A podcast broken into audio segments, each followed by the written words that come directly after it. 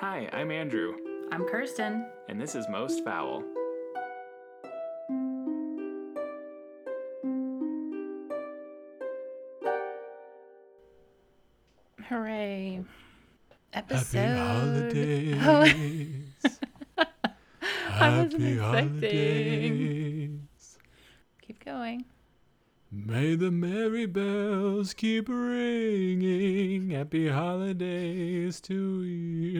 I don't know if I know these words.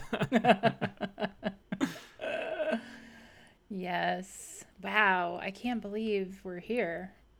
episode 18, episode 18, episode 18, episode 18, episode 18. Oh my God, I love it. Most Foul Podcast is doing episode 18. I think you should work that up. This is why we need to hire a producer. Be like, put some auto tune on that. I don't know. That sounded pretty good. Can you hear my husband like putting groceries away in the background? no. I think we should just leave it in. uh, I told him complete silence, and I put up some cork sound absorbers, but Tis the season. yeah. Welcome to my abode. Happy I- Honda days. Oh God. No. And to those who celebrate, happy Toyotathon to you. I was listening to an episode the other day, and you could hear my dog. My dog made it in. There was a little like oh, yeah. Sometimes I feel like I can hear like claws on hardwood. yeah. It We- adds character. We did really well of I think keeping the veil of mystery around like we could be in a recording studio and not in your closet and Yeah. Every time I have to go, wait, they're emptying the dumpster again. just a little bit of that movie magic. Every day of the week as they empty the dumpster. doesn't matter the time, doesn't matter the day. If we're recording, they will empty it. I secretly just send them our record schedule so they can come. it's my plan to get you to move to the East Coast. I knew something was up. So it is episode 18. It is some point in the future in December. I forget exactly when this one's coming out. Very close to uh, Christmas. Mm-hmm. Which is how we chose our topic for this week. Not and in a s- after Hanukkah, because Hanukkah is very early this year. it year. starts tomorrow. Now you all know when we're recording this. Hanukkah is tomorrow. Yeah, and I was like, but it's not even December yet. Well, and to get in the spirit, so we've mentioned this before, and I like to talk about this disproportionate to actually like everything in my life. But the holiday recordings, the holiday mixes that I used to make, and Andrew helped me with one year. So we bonded on this. We had so much fun. And I was raised Catholic. So they started out kind of Jesus y just because that's what I knew, you know. And then I was like, well, I have a lot of friends who are not Jesus fans. And so I started expanding, and then I added some Hanukkah, and I added some Kwanzaa, and then some solstice, and like atheist song. But as a consequence, I'm going somewhere with this. Stay with me. as a consequence, my daughters love Hanukkah songs because I always picked really awesome Hanukkah songs. And so my oldest has been asking for several years now, since like she was four, if we could celebrate Hanukkah. And I said, um, you know, we're not Jewish and I don't know that much about it. But she kept asking, and I thought, well, as long as we're kind of respectful and we do it in, you know, in the spirit of learning. And so last year was the first time that we celebrated Hanukkah and we got books and we learned all about it. And so this year it kind of snuck up on me, but I know that she's going to want to celebrate again. So we've got to unpack the we didn't put up Christmas decorations because we got to take out the the menorah and we've got the candles and I mean the most important part from our like very heathen appreciation is the gold coins and the dreidels. Mm-hmm. So we we've got to get our whole setup. So, a real time discussion. Mm-hmm. Should we make a Kirsten's holiday playlist mix Mm-hmm. on Most Foul? Mm-hmm. And that's a little gift for the listener to go check that out because this comes out on the 20th of December. So it's still holiday time. Yeah, I like that idea.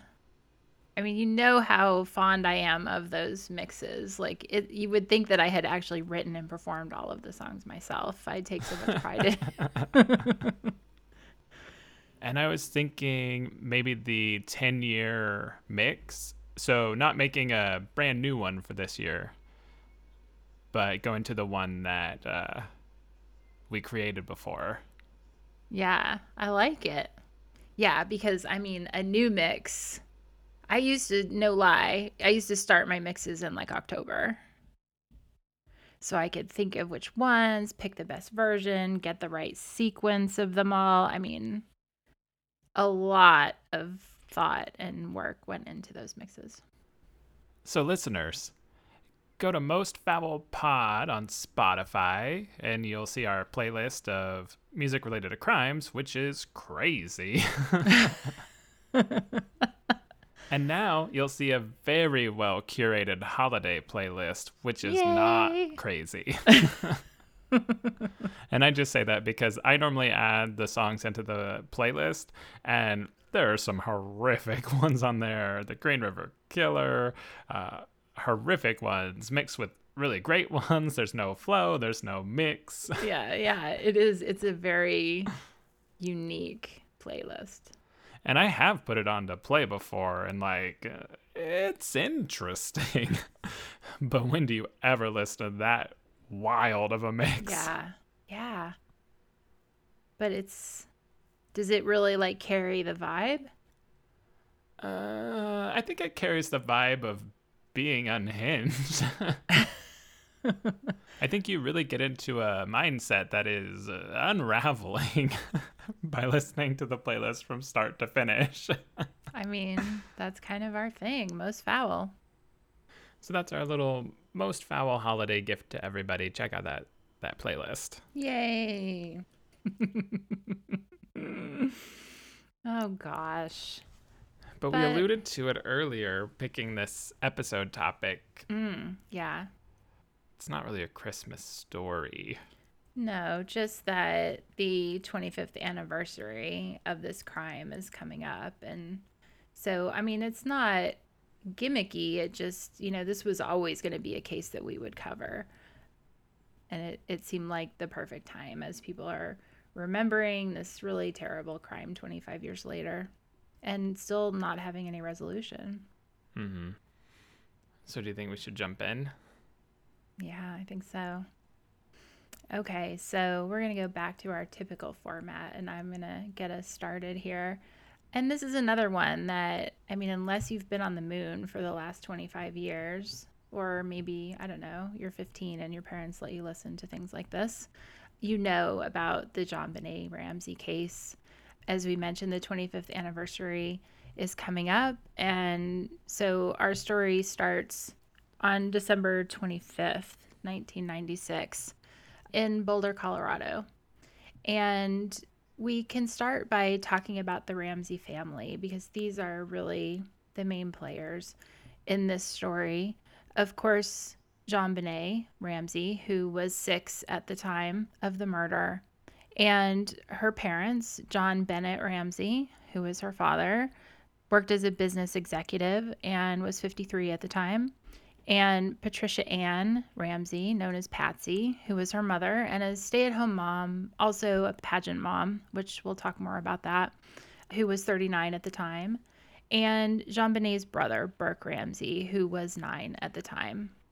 I want to just start, I guess, by going through a timeline. Andrew and I kind of we talked about this off pod a little. In looking back at this, I lived through this. I was in my 20s when this happened. I mean, lived through this, meaning I was cognizant when this was happening and I kind of knew about it because there was no way not to. It was on every tabloid, it was everywhere. Mm-hmm. But in going back and doing research, I realized that maybe more than any other case we've covered, because of the way it was handled, both by the family and by investigators, there was just more information than most people can process or hold on to over long periods of time. So, as I went back to re examine and kind of look at what actually happened, um, I realized that a lot of what I knew or thought I knew was peppered with rumors and things that I had heard third hand from here or there. And so I really focused on putting together a timeline and pulling out the fact from the fiction or from, you know, opinions versus facts. So let's just start back in 1996 and we're going to go a couple days before before the incidents of Christmas night on December 23rd, 1996. And this is an example of something that I either never knew or had forgotten all about. But on December 23rd, 1996, a 911 call is made from the Ramsey home. And later, it was kind of explained as an accidental 911 call that had been placed by a drunk party guest. The Ramseys were having a Christmas party at their home. But it's just kind of one of those kind of makes you wonder kinds of things that I think is important to include. And then we go to the night of the crime itself. So, December 25th, it's Christmas Day. The Ramsey family went to a Christmas party at the home of family friend Fleet White on the evening of Christmas. So they had Christmas at home and normal family Christmas, open presents, and then later that evening they they go to this um, Christmas party. The family returned later that night, and JonBenét was placed in her bed by her father John, while Patsy prepared a late night snack for Burke in the kitchen. And we're going to come back to this, so just kind of keep this in mind that Burke and, and Patsy are downstairs having a snack, um, and JonBenét is being placed into her bed. Then at 5:30 the next morning on December 26, 1996, Patsy is coming downstairs to have her morning coffee or tea or whatever, and she discovers either two and a half or three and a half page. I've, I saw both cited handwritten ransom note on the back stairs leading down from the bedrooms to the kitchen. On a little investigation, I mean, you know, she reads the note, she's freaking out. She goes and she checks, and JonBenét is not in her bed. And Patsy called 911, and that was at about 5:50, I think, 5:45. Then at 6 a.m. or before 6 a.m., police officer Rick French arrived at the home, and he performs a preliminary search of the house. Reports state that he did go into the basement and he paused by the door that JonBenét was later found behind, but he didn't open it. And at some point before the afternoon, Patsy calls friends and in spite of the ransom note specifically stating that they should not notify police or anyone else about the kidnapping, she invites friends and I think her pastor over for emotional support. The first detective on the scene, Linda Arndt, didn't arrive until early afternoon. So from 6 a.m. until, I mean, I don't know how we want to define early afternoon, one, two. I mean, mm-hmm. a lot of a lot of time has passed. People in the house that are not family members. By that time, Fleet White, the friend who had thrown the party from the night before, was at the house amongst other folks. Arndt directed John Ramsey, the father, and White to do a more thorough search of the house. Which, what the fuck? Again, yeah, it makes no sense. It makes no sense. But to try to present a balanced view here, Arndt was fairly inexperienced. Um, she was a fairly new detective. And also, they still thought they were dealing with a kidnapping at this time. So, you know, hindsight is 2020 a little bit, but I don't know. Seems like that kind of breaches protocol. All of this breaches protocol, from what I understand. But during this search, John finally went downstairs and opened that door to the spare room in the basement and discovered JonBenét's body. And it's important to note here she was covered with a sheet. He immediately disturbed the scene and picked up JonBenét and brought her upstairs, leaving the basement door open for anyone else to go down there. And he placed her by the tree, by the Christmas tree, and covered her with now another blanket. And, you know, I keep mentioning she was covered when he found her and he covered her again because that's something that most police associate with something that is done by a killer who knows the victim. Now, police come, now it's a murder, it turns into a homicide investigation. They come to the scene, they're doing their police stuff. And it wasn't until 1045 that night that the coroner removed JonBenét's body from the house. On December 28, 1996, so two days after the body was found, John and Patsy cooperate with authorities and they go to the Boulder Police Department and give hair, blood, and handwriting samples. So at this point, like the key piece of evidence is that ransom note. And so they, they want to compare handwriting. On December 29th, 1996, again, three days after the murder, and incidentally, it was Patsy's 40th birthday, John, Patsy, and their nine year old son, Burke, flew to Atlanta where they had previously lived and still had family. So, you know, we'll go on and talk about kind of behavior and what seems normal. I think this is one of those things when people look back at it that just doesn't feel normal to be leaving a crime scene mm-hmm. so quickly. On December 31st of that year, JonBenét's funeral is held in Atlanta, and she's buried in Marietta, where her older half sister is buried. She has a have half siblings from her dad's first marriage, and so she's laid to rest. Again, this strikes me as just very quick. On the next day, January 1st, 1997, John and Patsy gave an interview to CNN and announced to the world in that interview that there was, quote, a killer on the loose. Now, Boulder PD had been assuring people in the Boulder area that there was not a killer on the loose. So investigators were pretty dismayed. They were also very dismayed because the couple gave this interview to CNN after they had recently refused to give a police interview because they were, quote, too emotional to speak with police. Mm-hmm. But they had the wherewithal to go on national television and talk about it. So the police are finding something strange here. So the next day, uh, January 2nd, five Boulder detectives flew to Atlanta to formally interview John and Patsy for the first time. On January 3rd, detectives reveal the ransom note was written inside the house on a pad owned by the Ramseys and a pen that came from the house. Another thing to note here that I read is that not only had the pad and pen come from within the house, there had been a practice note written before, and the pad and the pen were put away in the house. So, again, very kind of strange information. Yeah, kill a kid, you find a pad and pen, you practice a note, you write the note, you put the pad and pen away. For what? Like all while the family's in the house? Sleeping? Yeah.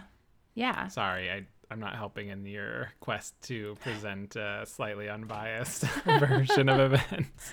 Yeah, I mean, it just is very strange. And again, I knew about the note and all of that, but I didn't know about that little detail about putting the pad and the pen away, which, yeah, super strange. And also, I mean, a two and a half or three and a half page ransom note, you write that twice. Like, how much time does a killer want to spend in a house with people who can catch them. Mm-hmm. Anyway, though, around this same time, John and Patsy returned to Boulder. And this was in part, I think, due to the influence of friends and family who were kind of questioning themselves why they would be in Atlanta when all of this is happening in Boulder. Again, if there really is a killer out there, why would they not be putting everything possible into helping police find that killer? Mm-hmm. At the same time, detectives fly to Charlevoix, Michigan, which is the location of a summer home that the Ramseys had. And what what they are looking for is more handwriting samples. So on March 7th, 3 months later, the handwriting analysis comes back And it eliminates John, but not Patsy. So the next day, the police go back to the Ramseys, Michigan home. Again, they're looking for more handwriting samples. And what I saw is that they wanted historic, unrehearsed writing samples mm-hmm. to compare. On April 30th of 1997, John is formally questioned again for two hours, and Patsy is questioned for six and a half hours. And they are both now considered prime suspects. So on May 2nd, 1997, John and Patsy gave their infamous media statement in which they publicly proclaimed their innocence and offered a $100,000 reward. Um, and they held up the, you know, that famous picture of them on the couch with the with the flyer. Mm-hmm.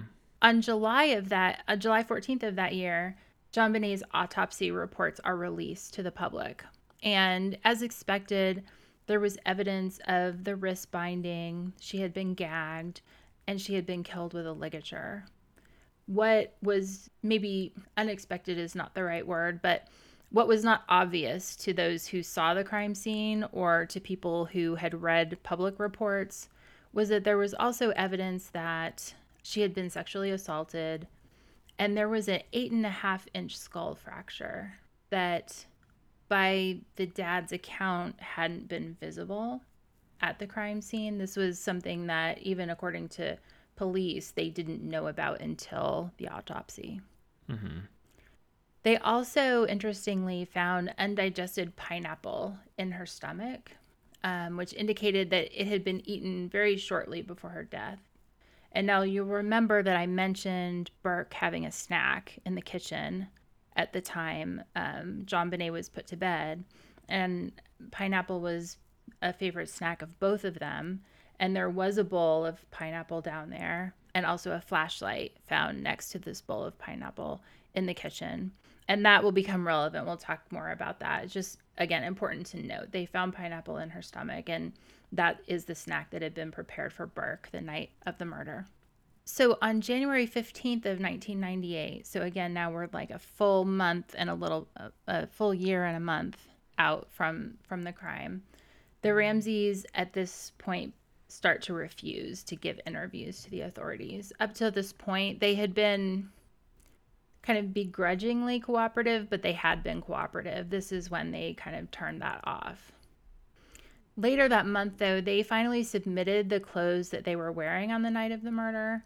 But when I saw the list of what they had turned in, it only included two shirts, a pair of pants, and a sweater. So, again, just something to note for later discussion. Those were supposed to be the clothes for both of them. So, a pair of pants or a skirt or some kind of bottom for one person was not on that list. Mm-hmm. On March 12th of 1998, a grand jury investigation was called.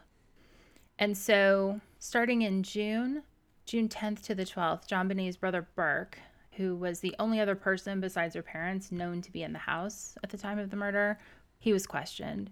And by this time, he was 11. Then in August of that year, Denver detective Steve Thomas resigned from the case with an eight page resignation letter calling the case, quote, crippled by the DA's office. Later that same month, Burke's voice was reportedly overheard on the enhanced 911 call. So when Patsy called that morning and spoke with 911, they enhanced that call and some people believe that they Burke could be heard in the background. And that's important because they were very clear about the fact that Burke was sleeping all morning until police arrived. And that is a story that he maintains to this day. So when he gave um, his interview, which we'll talk about later, he talked about the police coming in and waking him in his bedroom. On September 15th of 98, the grand jury finally began their investigation. And then later that month, another detective, Lou Smith, resigned with a two-page letter citing, quote, a very dangerous killer out there.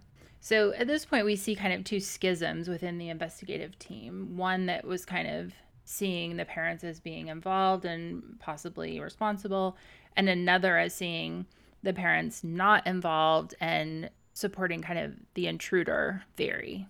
Mm-hmm. In March eight, on March 18th of 1999, so now we've moved into the next calendar year, Detective Linda Arndt, the first detective on the scene, if you remember, she resigns. So I mean, it's just kind of a shit show in in terms of the back end and what's going on behind the scenes. Yeah. May 19th of 99, the grand jury secretly questioned Burke, who at that time was now 12, and listed him as a witness, not a suspect. Then in September of 99, Detective Arndt appears on Good Morning America, and she said she knew who killed JonBenét, but declined to say who the killer was on TV for obvious legal reasons. On October 13th of 1999, DA Alex Hunter says there is, quote, no sufficient evidence, end quote, to charge anyone with the crime, despite the grand jury recommendation that John and Patsy be indicted for murder.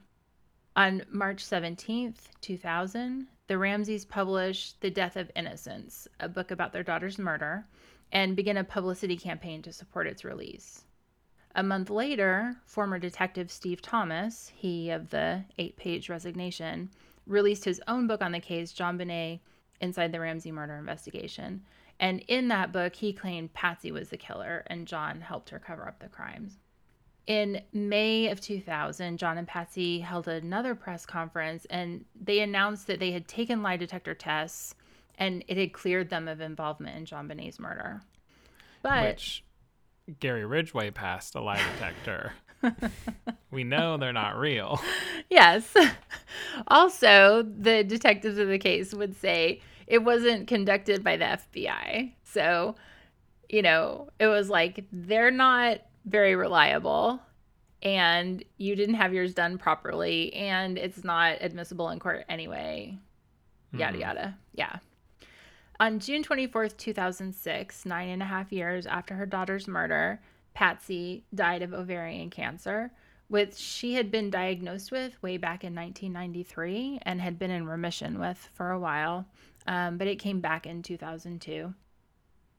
In August of 2006, authorities announced their intention to extradite American convicted sex offender John Mark Carr from Thailand after he made what turned out to be a false confession of involvement in JonBenét's murder.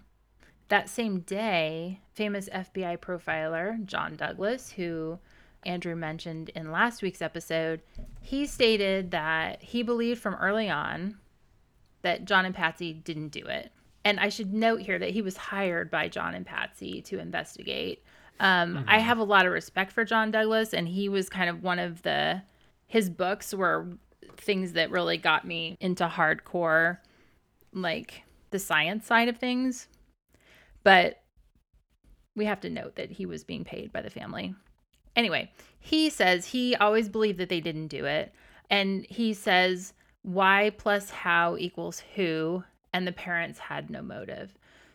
So I watched this whole interview, and I have to say, again, having a lot of respect for him, I've read all his books, like, kind of idolize his early work. But everything he says about this case just feels really off. Now, granted, like he's an esteemed professional with a lot of experience and he has interviewed face to face a lot of these heinous killers who we talk about every week. But he just seems very off in this case and mainly because he said and I'm again I'm paraphrasing in this interview he said parents kill children right so there's this there's a camp out there who says parent a parent could never do this he you know he's seen a lot in his years. He said parents kill but they don't kill like this. He said it doesn't feel like the flavor he actually used that word doesn't feel like a parent killing. I just i could talk all day just about that but i want to move on and keep with the timeline but just to note that here. So that's 2006 When we'll talk about it, but she could have also accidentally died and they covered it up.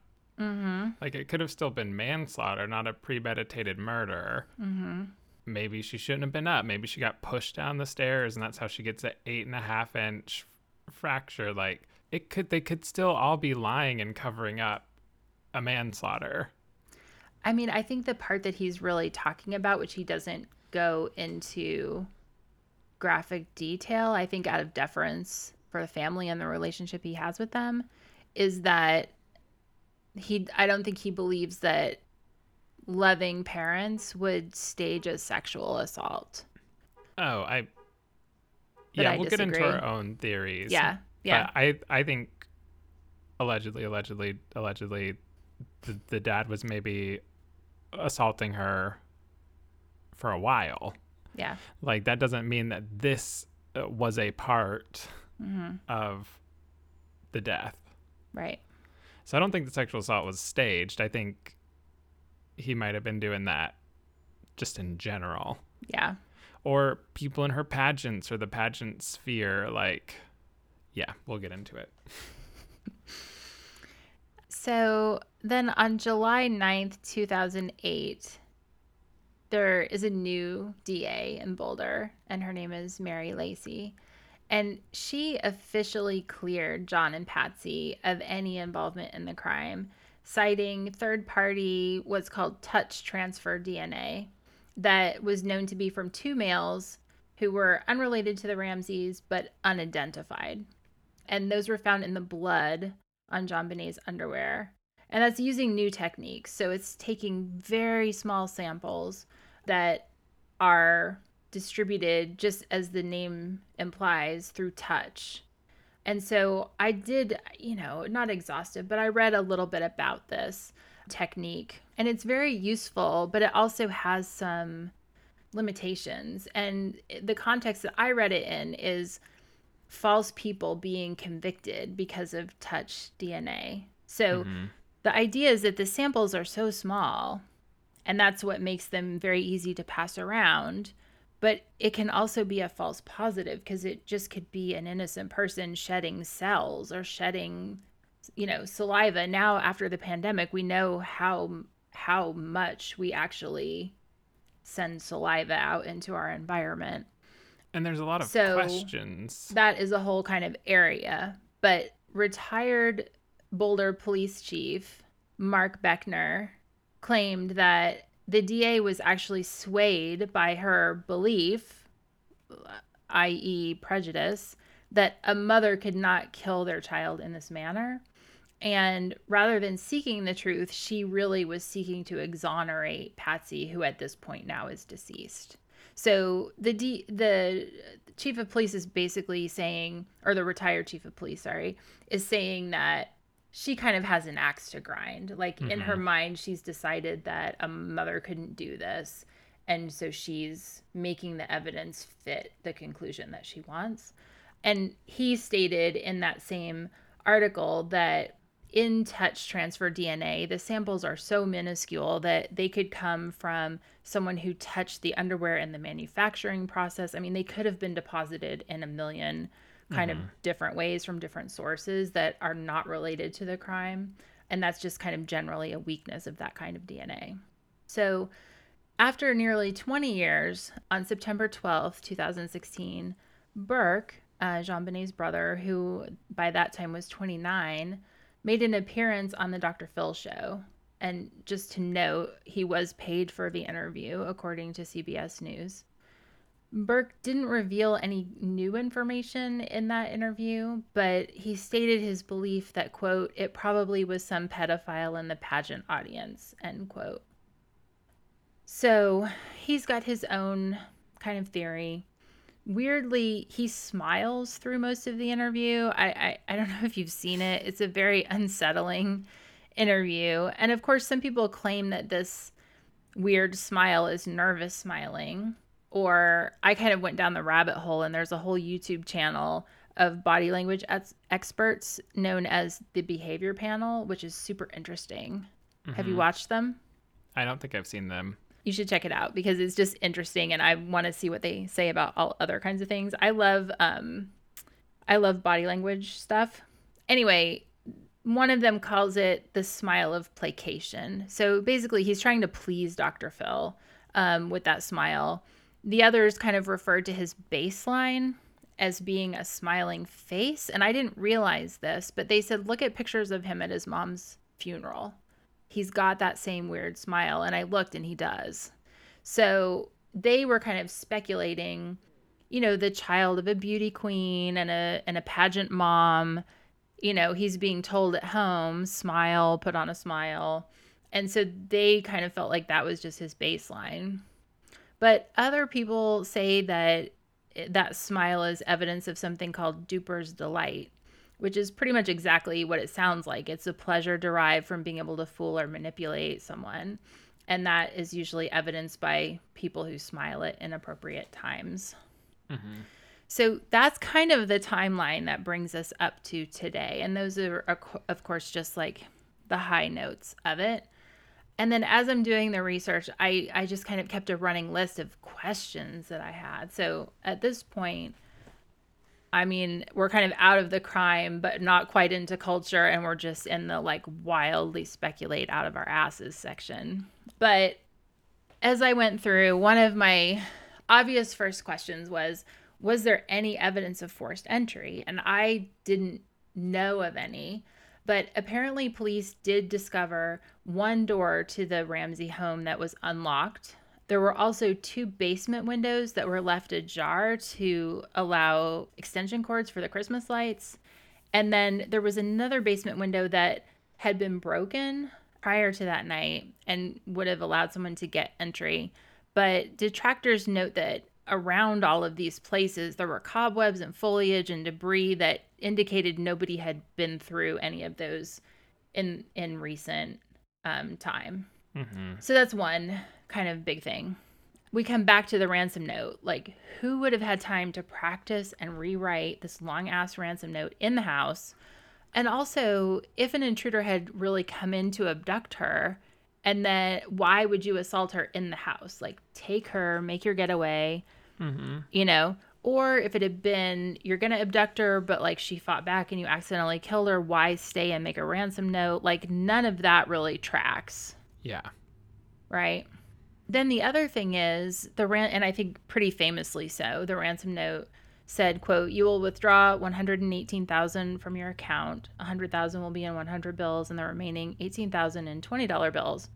So $118,000 was the exact amount of John's Christmas bonus that year. Mm-hmm. So who the hell knew that total besides John and Patsy? Some folks I think say, well, somebody picked that number to incriminate them. But like again, it should be very clear or very easy to delineate a list of who exactly knew of that number. Well, yeah, how would a random pedophile from the child pageant audience know that number? Exactly. The Ramseys also were very wealthy and publicly so. So around that time, they had a reported worth of about six and a half million which is about 11 and a half million today. So, I mean, it's not like penis shaped humanoid wealth level, but it's a lot of money. And also, previously that year, John had been named Entrepreneur of the Year by the Boulder Chamber of Commerce. So he was known in the community and known to have money, known to be a CEO. If you were a kidnapper and you're going to go to all this trouble, wouldn't you ask for more than just a hundred that hundred and eighteen thousand dollars. Mm-hmm. So there's that. Again, going back to John Douglas, he theorizes it was someone with a grudge against John, but who? You know, I mean, who? Like, there's only so many people in his sphere. Couldn't they make a list who had a grudge against John and then go track them all down? Right? Yeah, I mean, because from the flip point, like, why would Patsy put that it could have popped in her mind just because it was a large sum of money they discussed recently. Mm-hmm. Or it could have been like, well, maybe this will throw suspicion on somebody from his work. Right. Yeah. Then the next thing that I noted that I hadn't heard about is that an unidentified boot print was found in the room where JonBenét's body was discovered. I don't really know what to make of it, other than it sounds like there were a lot of people with keys to the house cleaning people and various vendors and workers. Also, they had just had a Christmas party. But I also know that it's very easy to say, well, they had a million people in the house. But I know from all the research that we do that when a police department has a crime like this, they track down every one of those motherfuckers and they get all of their shoes. So the fact that it is still unidentified is a question. Um, and I don't have more information on it than that. But from what I've heard, and the police bungled this from minute one, Yeah. not sealing the scene, not even searching the house. Yeah. I mean, just crazy shit. Yeah. So, another piece of information, and I don't have a really good source for this. I'm just going to be honest. This came out of a thought catalog article. so, take that for what it's worth. But John Ramsey reportedly called his personal pilot twice the day that JonBenét was found dead. So, you know, as I was watching that YouTube video of the body language experts assessing Burke's interview, they ha- they did this thing where they were like, "Do you see at you know one o two? He's looking at eight o'clock, Mm-hmm. and it's like I know from the layout of that room that's the exit. So I guess in body language, like field, there's something called like an exit search. So basically, when you get under stress, you unconsciously look for exits. Uh huh. And to me, this is like an exit search writ large. Is like, why in the fuck do you start calling your pilot the day that your daughter's been found murdered? Right? Yeah, And, and then actually leave town two or three days later. it doesn't make any sense. It doesn't make any sense. Again, that little nugget of information came from Thought Catalog. So, you know, Yeah. we'll catalog that. Yeah. um then kind of another random thought open question. There was no blood spatter found in the house. So, according to some people, this kind of proves that the blow to the head came post strangulation. And John Douglas pretty much says that that the blow to the head came after strangulation, which rules out this idea that she accidentally got the skull fracture and then everything else was a cover up. But one thing, and I'm not a blood spatter expert, and I think that whole kind of field is being somewhat discredited mm-hmm. now. But I do want to go back to my note about the fact that no one on the scene, not John, not the police, no one knew that she had an eight and a half inch skull fracture until she was at the autopsy. So clearly, it wasn't the kind of wound where she had this gaping gash. Yeah. And I don't know if it's possible to get a skull fracture like that without breaking the skin, but I mean, it kind of seems possible. So there's that. I've always wondered if that was fresh or like because they had the first 911 call that was supposedly a drunken Mm. party person and I was like, "Well, what if she was hurt then and they were like, don't call the cops cuz she got hurt doing something bad." I mean, not to go QAnon, but I'm like we'll we'll talk about it. So, on the other hand, folks are saying that the level of swelling in her brain shows that it happened at least an hour or two before the strangulation. So, basically, her brain wouldn't swell if she was already dead, right? Mm-hmm. So, the fact that there was any brain swelling shows it happened before, and strangulation was the final cause of death. So, again, conflicting information here did the Ramsey defense attorneys have close ties with DA Hunter's office? Some folks say that there were. And again, I mean, I don't think this is QAnon to say, here's this prominent business leader who has the money to hire the best lawyers who maybe are like hooked in with the DA's office. Because, mhm. you know, I mean, Boulder is a city, but it's not a huge city. And I think no one can really explain why DA Hunter refused to sign that indictment. Mhm. So that's a question. And then the whole Burke thing. So I've saved that for last. And we talked about this a little bit before. Was Burke a sociopath? Again, we're not psychologists. And I, I think even if we were, we couldn't diagnose someone who we hadn't ever met.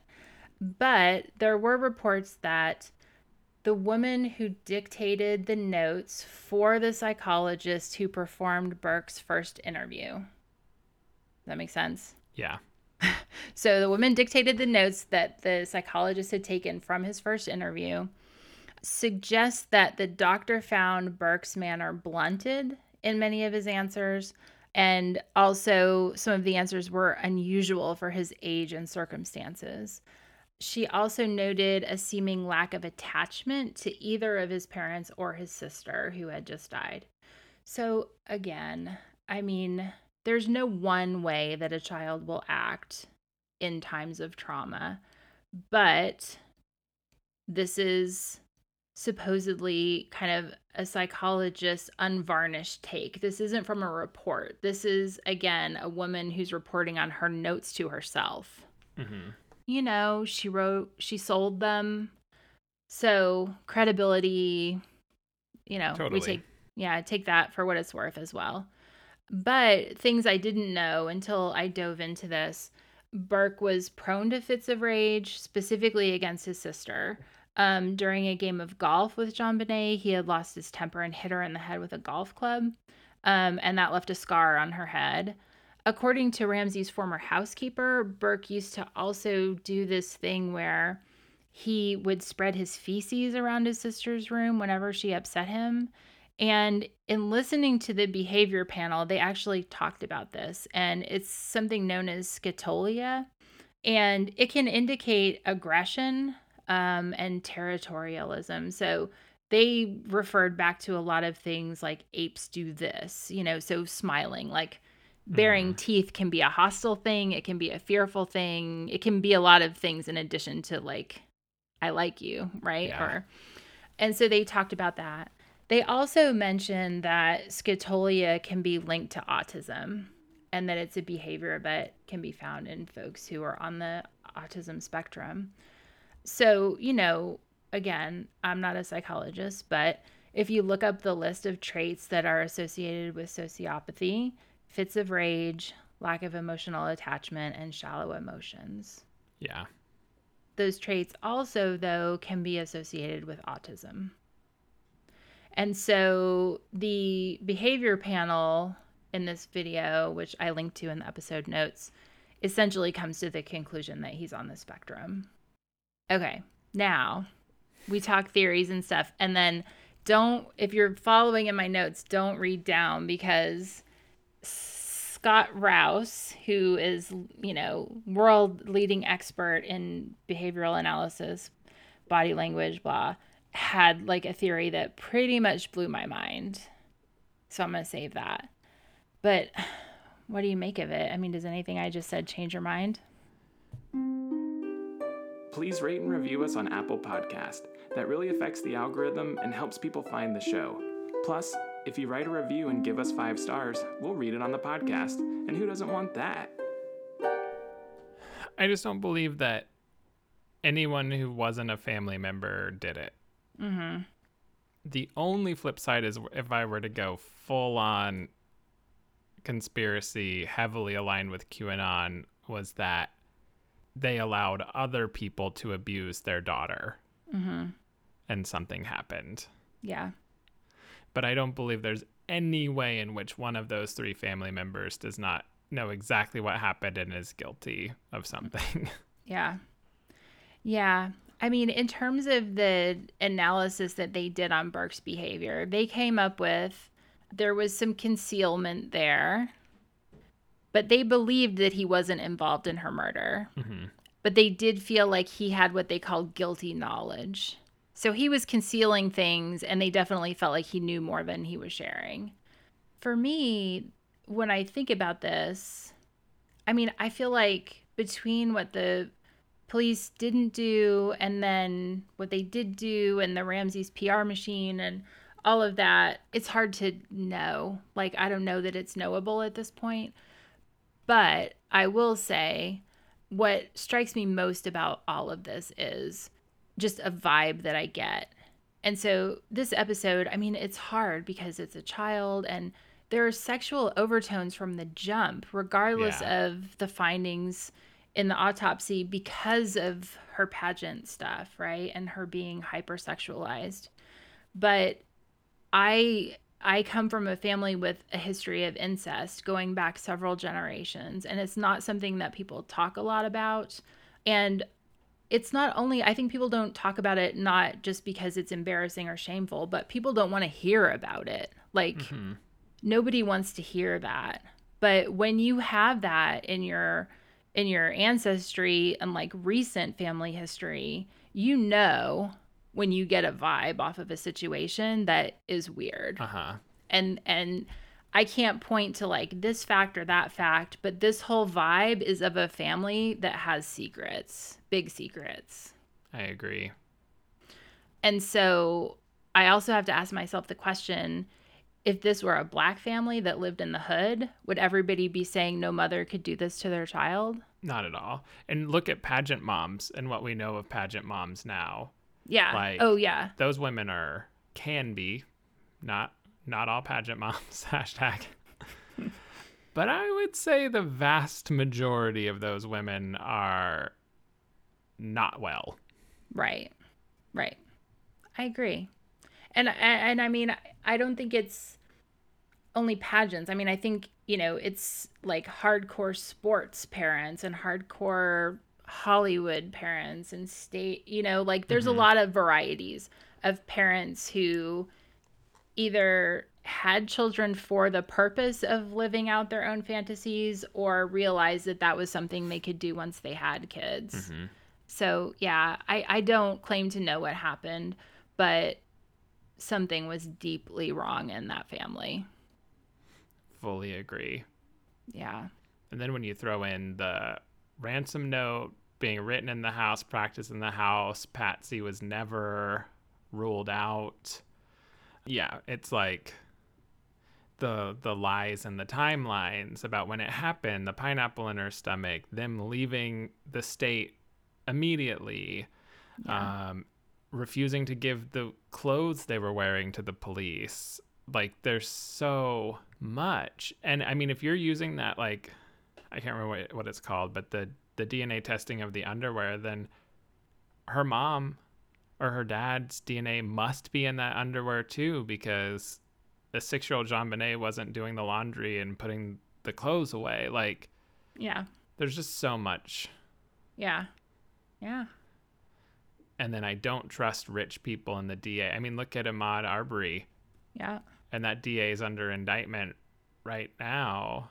Yeah. And uh, yeah, I don't trust rich people at all. Well, yeah. I mean, I think the only reason they are not behind bars is because they were wealthy and they were white and they fit a certain idea that people like this don't do things like this. I think people had made up their mind before any evidence came out. And this is where I could get in my things with the parents, like the ligatures and the gag. I wouldn't be surprised if they like constantly tied her up for mm-hmm. disobeying. Like, there's so much.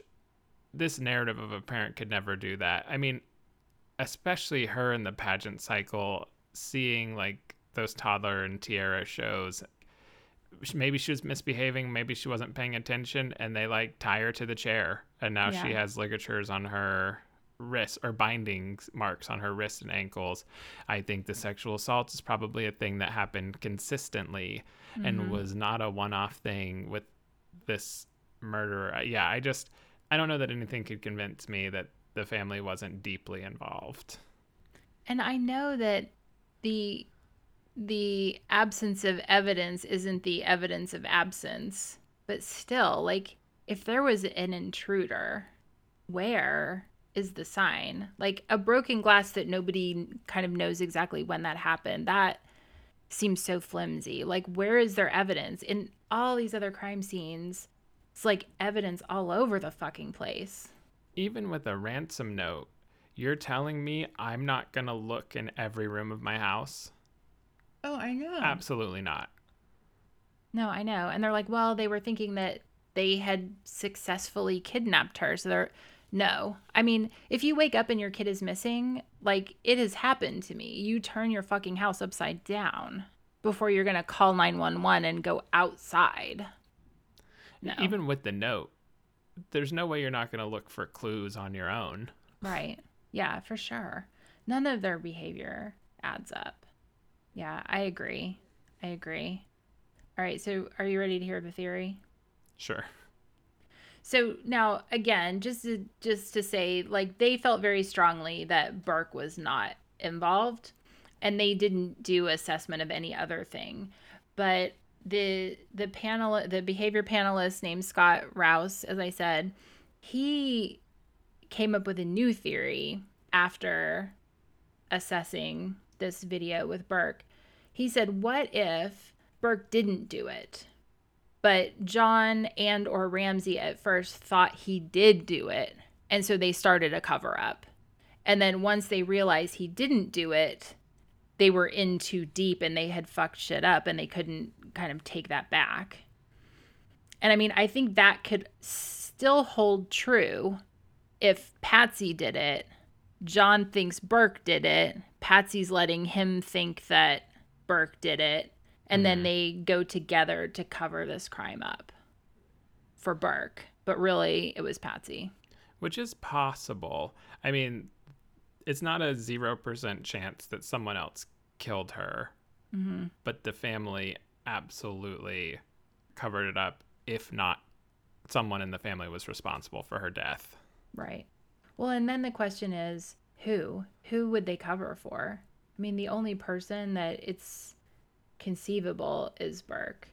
There were other half siblings, but they had alibis. They weren't even in town, and they checked those very thoroughly and re questioned the half siblings a couple of times. Hmm. But I can't think of anyone else who they would go to that extreme. I mean, basically, you well, know, this is when you're getting into the further away, like the more obscure, like pedophile ring type of thing, where Yeah. John had a friend yeah. and she died in that exchange, Mm-hmm. and they had to cover it up. Not saying that's what I believe, but Yeah. again, not impossible knowing rich people, knowing Yeah. the history of sexual abuse. Yeah. I mean, again, I think people have an idea of what sexual abusers and people who commit incest look like, act like, think like, and they couldn't be more wrong. They're just regular people. Yeah. And then the connections to the DA, I just, as a rich person and the grand jury recommending an indictment, I just, that's very flimsy. Yeah. I mean, I'd be interested to know how often does that even happen that a DA doesn't sign indictments that a grand jury presents? But all the stuff a mother couldn't, like that, that's such nonsense. again, would anyone say that if they had been black or Latinx or anything? No. I mean, that's a rhetorical question. Yeah. yeah. Well, damn. I guess getting over to the culture, before getting into some of like the stats, just setting my own experience. I was 9 hmm living my life, just a little queer boy on a farm. Then JonBenét is murdered. Coverage 24 7. Her face and all that pageant makeup was everywhere. She was on the TV, she was at the grocery store, every checkout line, every reputable magazine, every tabloid. She was like a ghost living in my childhood, as well as just sort of this personification of child murder and what that entails to a child. Right. So I certainly think JonBenét is a part of the constellation of my inciting incidents that have sort of turned me into this person. And how could she not be? And it wasn't just me. I read multiple think pieces all speculating that this case and its correlation to the widening access to the internet actually laid the path for like quote unquote online detectives or digital sleuths.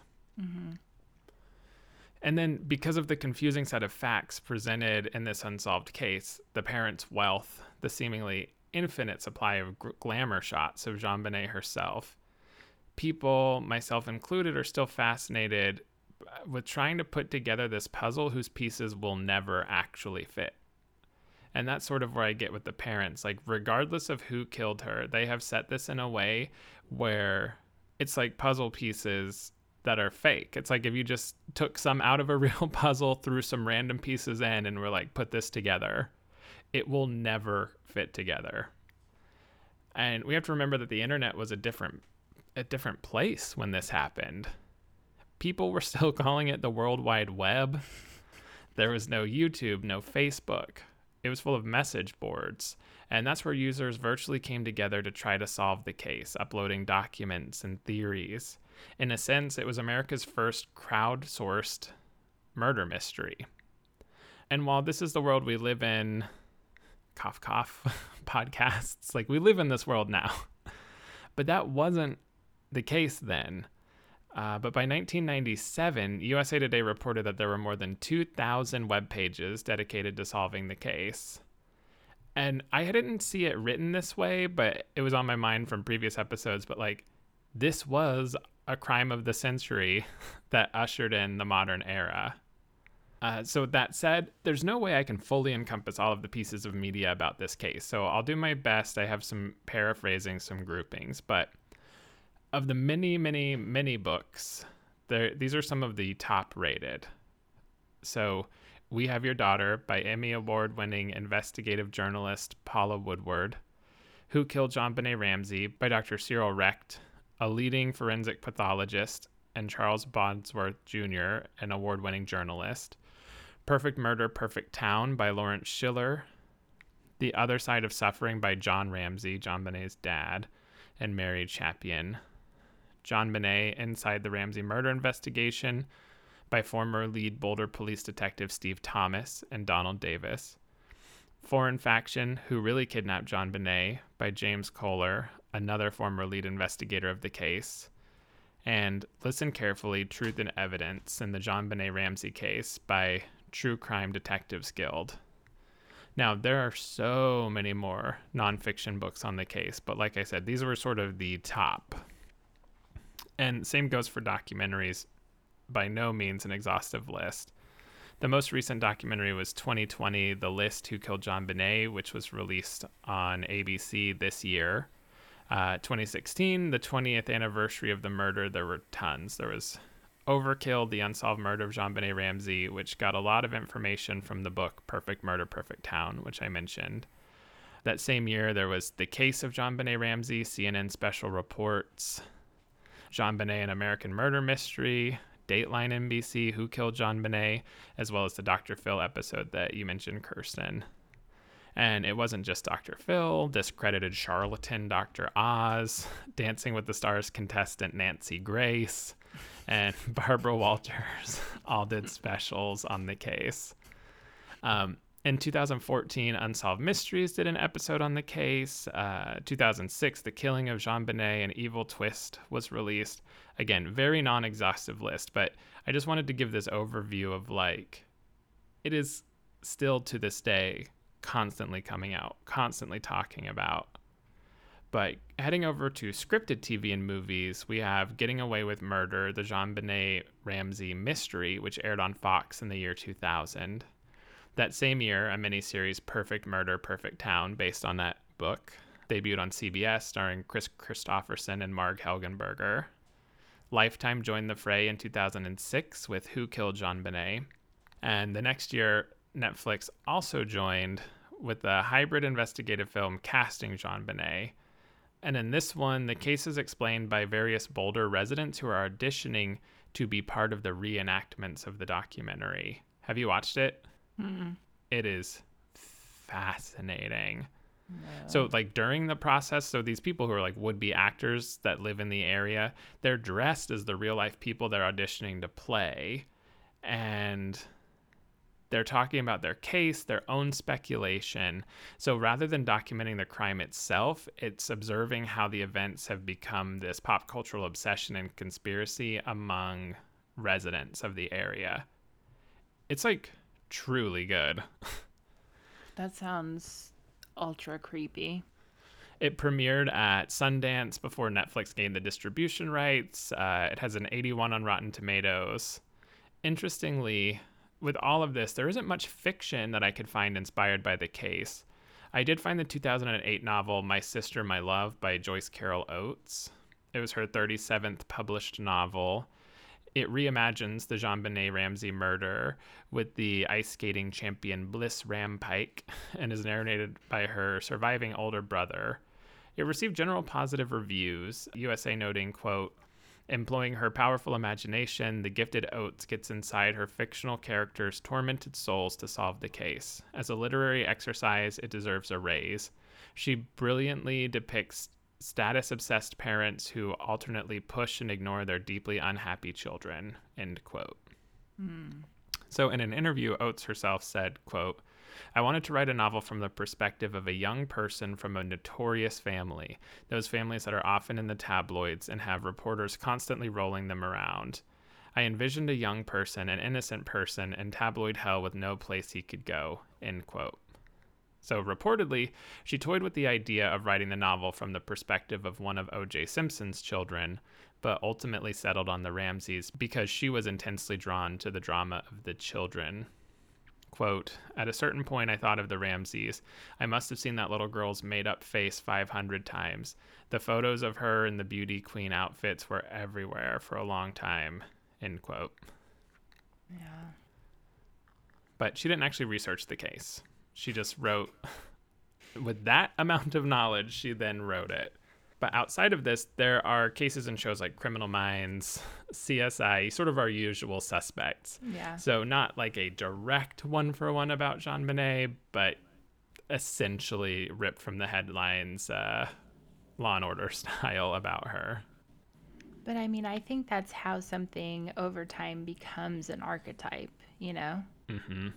Is in those, like in Shakespeare's time, it would have been like his plays, which were plays put on for common folk, right? And I think TV shows that churn out like that volume of episodes is kind of analogous to that mm-hmm. modern form of media.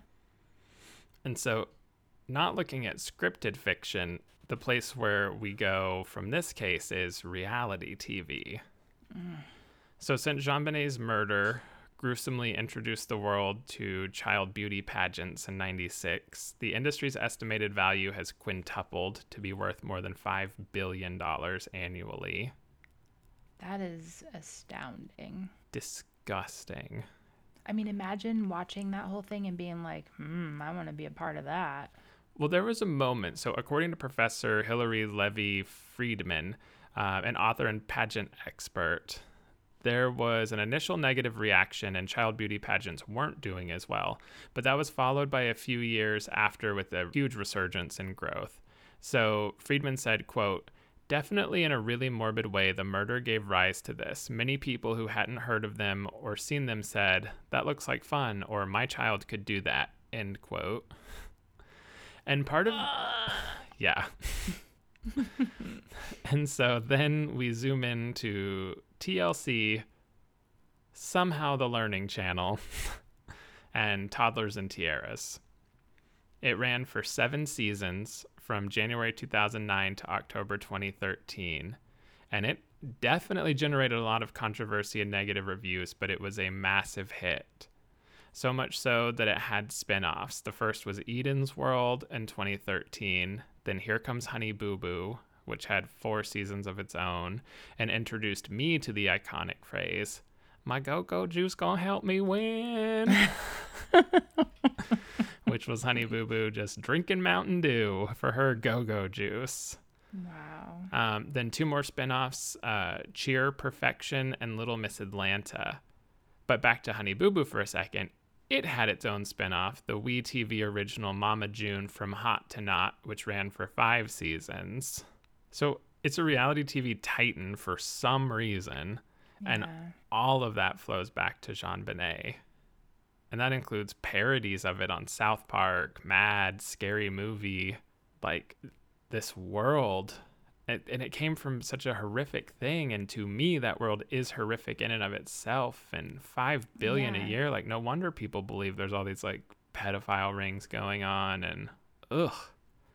I mean, when life gives you like a morality tale and society turns it into like hashtag goals, you know something in your society has gotten Mhm. like off course. In the world of music, JonBenét's been name checked by Eminem multiple times, uh, as well as weird. songs by Chino XL, Sway and Tech King, Jack Mo, June, MC and the Maniacs, Immortal Technique, Louis Logic. It's also the inspiration for the song FM Doll by English alternative rock band Queen Adreena. And according to vocalist Katie Jane Garside, in an interview, she said, quote, I know because of the lyrical content it won't get on the radio. It's about child murder. Do you remember the JonBenét case in America, the child beauty queen who was supposedly murdered by her mother and father? It's about that and the endemic infection of the female psyche. End quote. So this song's not on our Spotify because it's not on Spotify, but it's on YouTube if you want to give it a listen. Mm. And while it's baffling to me, the rise of digital sleuths, Honey Boo Boo, and everything in between are at least part of the ripple effect from this case. And I those ripples are going to continue to go and extend for a long time to come. Yeah, it's incredible. I mean, this is one that again, I think really is unknowable at this point because things were so mishandled and abuses of power and whatnot. And so the fascination will never end because there will never be a solution. And, you know, we've talked so much about how the mystery is part of what I think tickles that part of the brain. Mm-hmm. I mean, it's one that I'm obsessed with, but I had no choice. Yeah. The case I, was put into every aspect of my life. I didn't realize like you you were exactly Burke's age. Oh damn, I didn't think about that. Yeah. Well, and as I was looking back at this, I was thinking of you and I was thinking, I was like, oh, you know, I was this old. And then I realized you were so young. When we first talked about doing it and covering it, I knew that you were young, but I, I didn't realize like how little you were. Yeah, those those photos of her, even as a kid, they did like grossed me out. Yeah. It's like a six year old, like even as a nine year old, I knew a six year old shouldn't look like that. Yeah. Yeah. It's all very strange. Again, I feel like it's hard for me to believe that someone could watch all of that and then be like, I want to get my kid involved in that.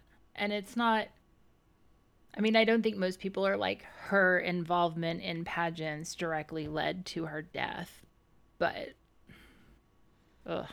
Yeah. And then just that little bit of trivia, we discussed it off pod, but after Patsy died, John then had a relationship with the mother of Natalee Holloway. Yeah. Which I suppose it's not that weird if you dissect it that there are probably very few people on earth who could know what that feels like to have yeah. your dead child be part of such a media frenzy. Mm-hmm. But I don't believe Natalee's Holloway uh, Natalee Holloway's mother was guilty, but I do believe. I mean, yeah, he's also very like in the interviews that I saw as I was doing this research, also smiling, but he doesn't strike me as being on the spectrum. Yeah. He just well, but it is hereditary me. often.